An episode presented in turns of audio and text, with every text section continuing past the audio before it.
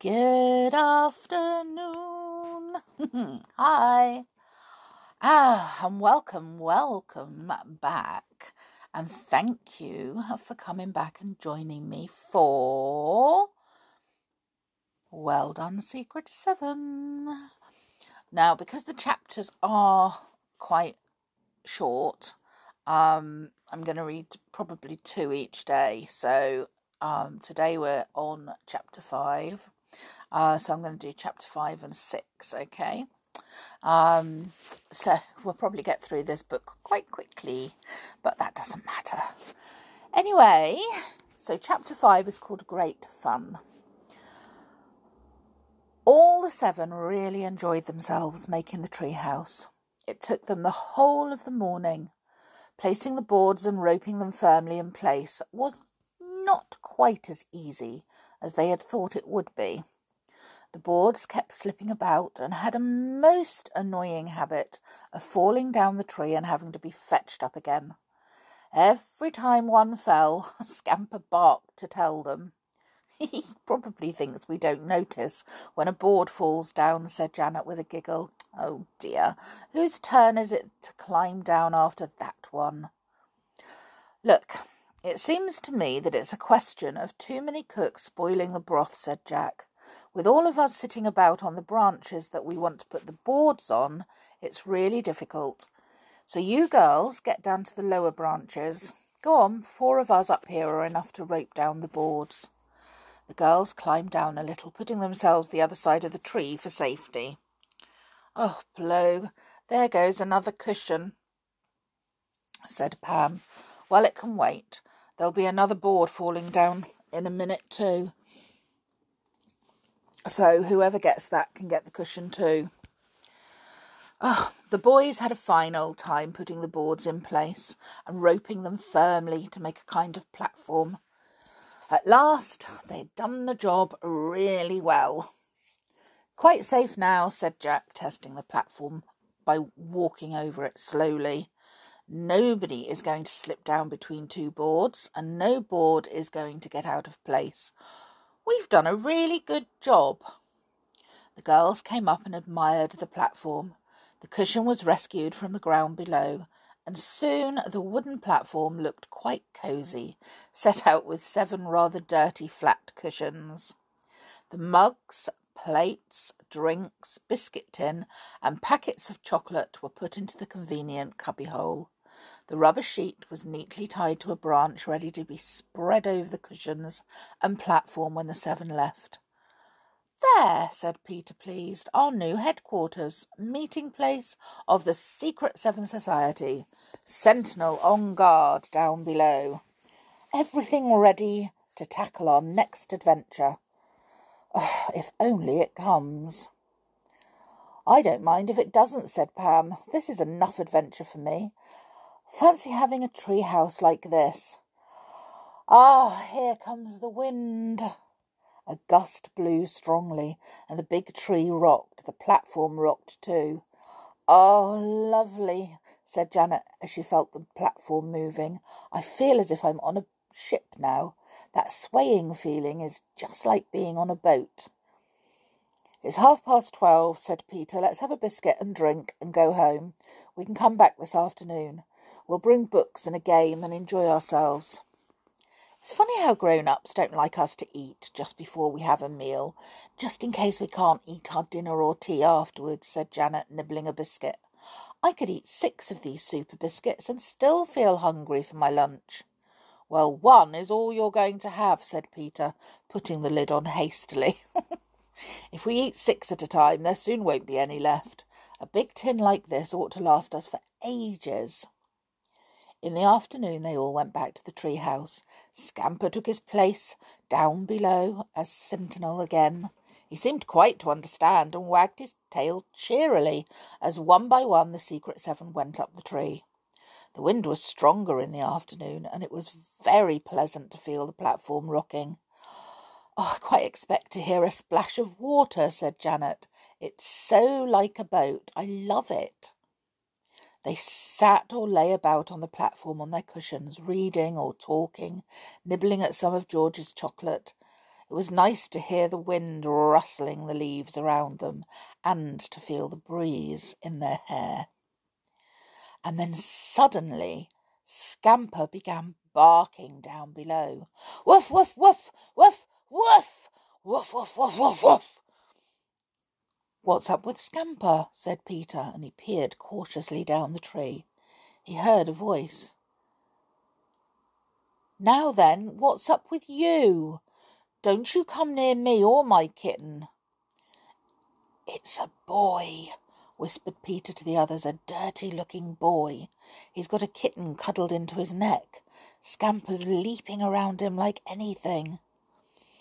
He won't hurt him, whispered back George. I expect he's stopping him from climbing this tree. He may have thought the boy wanted to. Where's the kitten? Move over and let me see. Peter wouldn't move over, so George gave him a shove.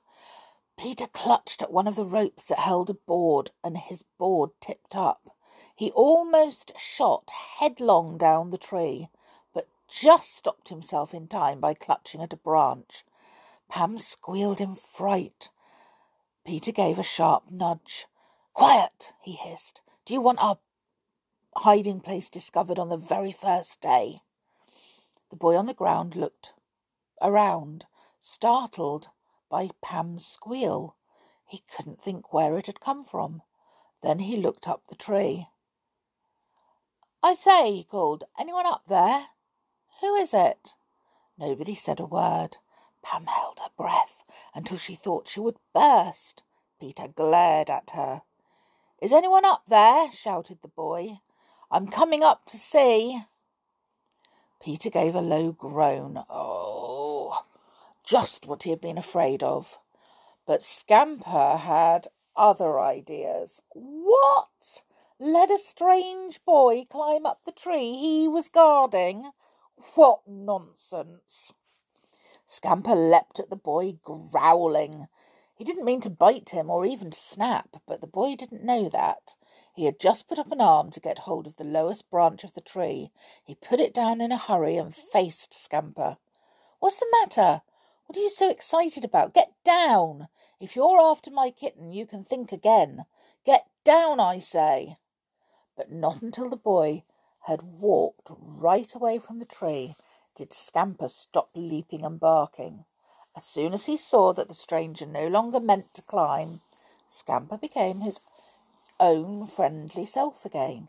He placed himself between the tree and the boy and wagged his tail.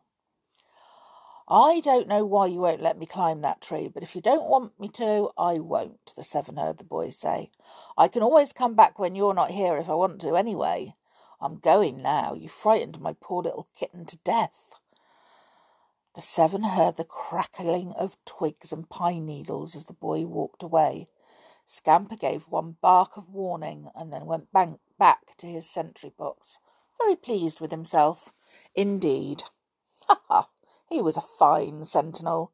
No one could climb that tree unless he let them. The seven said nothing until there was no further sound from down below. Pam spoke first. She looked as if she was going to cry. I'm sorry, I'm sorry, don't shout. I thought you were going to fall down the tree, Peter, and I couldn't help squealing. Well, next time you squeal, you'll be turned out of the secret society, said Peter, giving away our marvellous tree house the very first day we make it. Pam went very red. I promise I won't do it again, she said in a small voice. Anyway, the boy is gone, so no harm's done. Thanks to Scamper, said Peter, still annoyed. And how do you know the boy won't come back when we're gone? Oh, he won't remember the tree, said Pam. Don't make such a fuss, Peter. I feel bad enough about it anyway. Have some more chocolate, said George, anxious to change the subject. He didn't want anyone to remind him that it was because of his violent shove Peter had nearly fallen down the tree and so made Pam squeal. Thanks, said Peter, and took some chocolate. So did everyone else, and immediately felt better. They nibbled and talked about how marvellous Scamper was as a guard. I bet he's gone back to his sentry box and is sitting up there as alert as can be, said Jack. I wish I had a dog like him. He's wonderful. I don't think that boy will come back, said Colin after a time. I think he was probably just having a walk through the woods with his kitten. Funny thing to take a kitten about when you go for a walk. Let's have a game of cards, said Pam. I've brought some. And what about a drink? I'm awfully thirsty. It really was fun up in the tree house. They drank orangeade, crunched up a chocolate biscuit each, and played a rather tiresome game of cards. the wind would keep flipping the cards off the platform and blowing them down the tree. I feel that dominoes would be better, said George at last. At least they wouldn't blow off so easily. Oh, dash, there goes one of my cards again. I'll bring some dominoes tomorrow. At five o'clock, it was time to go home. They put the cushions in a neat pile and tied the rubber sheet over them. They put everything else away into the tree hole. A small grey squirrel suddenly ran up a bough and looked at them in amazement.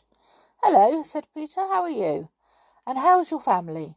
Don't you dare rob our cubbyhole. The squirrel chattered a little and then disappeared with a beautiful bound. Everyone laughed and Scamper heard them from the post below. He barked. All right, Scamper, we're coming, called Peter and we'll bring you a biscuit for being such a good guard. Here we come. Chapter 6 Next Morning. The next morning they all met at Peter's house again and went off to Windy Woods. Some of them had things to eat, and Peter had the drinks again.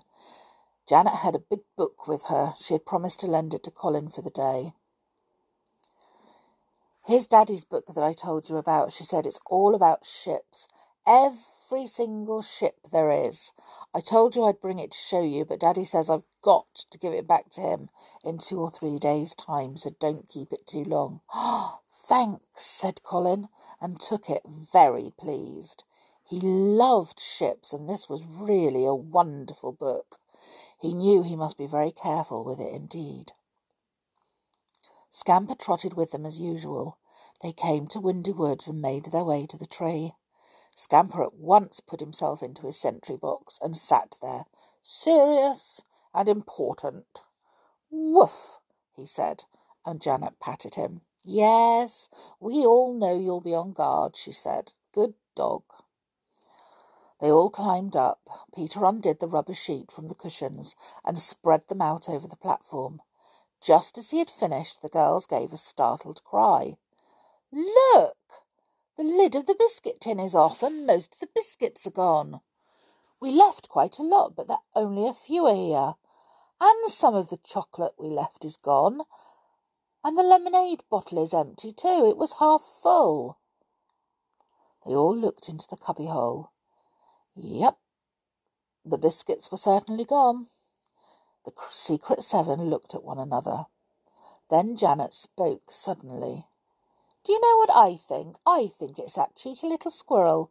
I bet he came after here after we'd gone, looked into our cubbyhole, and he took out our things.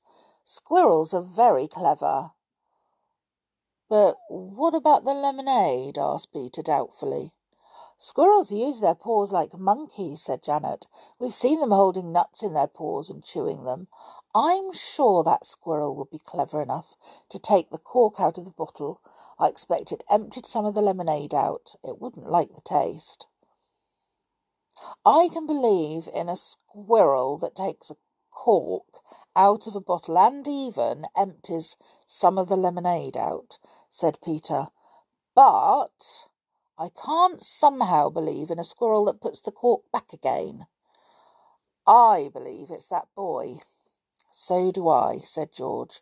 But the others didn't. They were sure it was the squirrel. Anyway, don't let's worry, said Jack. We've got plenty of food today. If the squirrel likes a few biscuits and a bit of chocolate, he can have them. They'd been sensible that morning and had brought dominoes to play with. However, they could just as well have brought cards because there was no wind. The sun was not to be seen and the clouds were low. I hope it's not going to rain, said Colin, looking up. I believe it is. Well, we shan't feel it much hidden away in the middle of a thick oak tree, said Pam. I don't expect we'll get a single drop on our platform.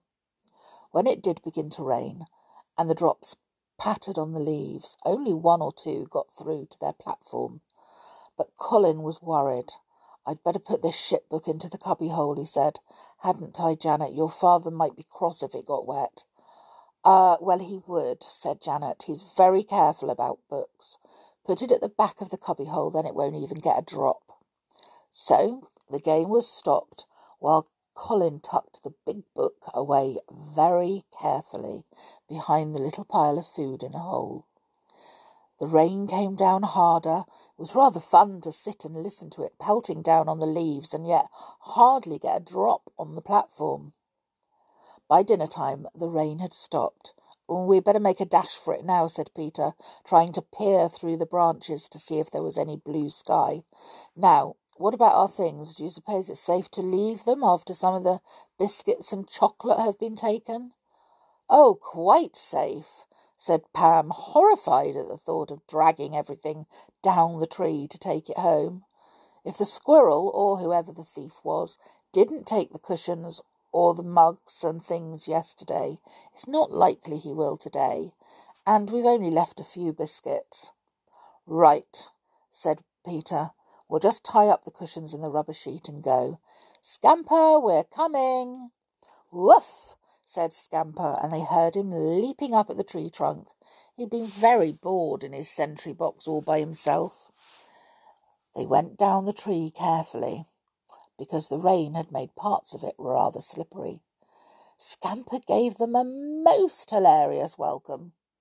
They all went off to their homes, and alas, Nobody noticed that Colin wasn't carrying the Book of Ships. He had forgotten all about it, and it wasn't, uh, it was, sorry, still tucked away in the cubbyhole halfway up the great big oak tree. Oh no, not good we all know if we really, really take care of books, how awful that would be. Anyway, tomorrow we'll read chapters 7 and 8 and see if he remembers about the book and what happens when, if he does remember. Right, you all have the most magical day and the most adventurous day, seeing as we're reading Secret Seven. and I will see you all again tomorrow. But make sure, most of all, you take care and stay safe. Okay? See you later. Bye for